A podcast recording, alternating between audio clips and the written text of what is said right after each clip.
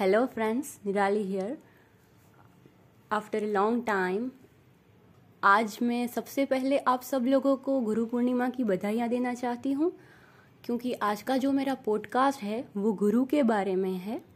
गुरु का हमारे जीवन में बहुत ही ज़्यादा इम्पोर्टेंस होता है। कोई भी इंसान हो, उन सब का एक रोल मॉडल होता है, जिसको वो फॉलो करता है। जिसकी वो बात मानता है और उसी के बताए गए रास्ते पे वो चलना चाहता है और उसी के जैसे बनना चाहता है।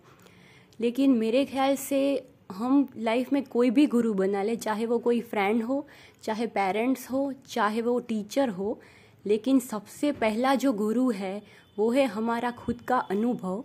लाइफ में हम कई सारी गलतियाँ करते हैं और उन गलतियों को करने के बाद कई बार हमें पछतावा होता है और उनसे हम कुछ ना कुछ सीखते हैं सो so, लाइफ में कभी भी कोई भी गलती हो तो उससे जो आपको सीख मिलती हो जो अनुभव मिलता हो वो अब आपका सबसे पहला गुरु है।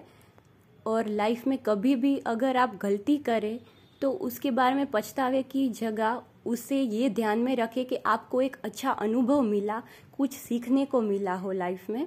सो so, सबसे पहले हमें गुरु खुद के एक्सपीरियंस को खुद के अनुभव को ही मानना चाहिए। हम हमें सब लोग जो हमारे गुरु होते हैं वो कुछ ना कुछ सिखाते ज़रूर हैं। वो आगे चल के हमें बहुत ज़्यादा काम आता है। लेकिन जो हमारा खुद का जो अनुभव होता है उससे ज़्यादा हमें और कोई हेल्प नहीं कर सकता जितना कि हमारा खुद का अनुभव हमें सिखाता है। सो so, लाइफ में हमेशा खुद के एक्सपीरियंस से सब कुछ सीखें और उसे ध्यान में रख के आगे गलती ना करें और उसको अपनी लाइफ में फॉलो करें। Thank you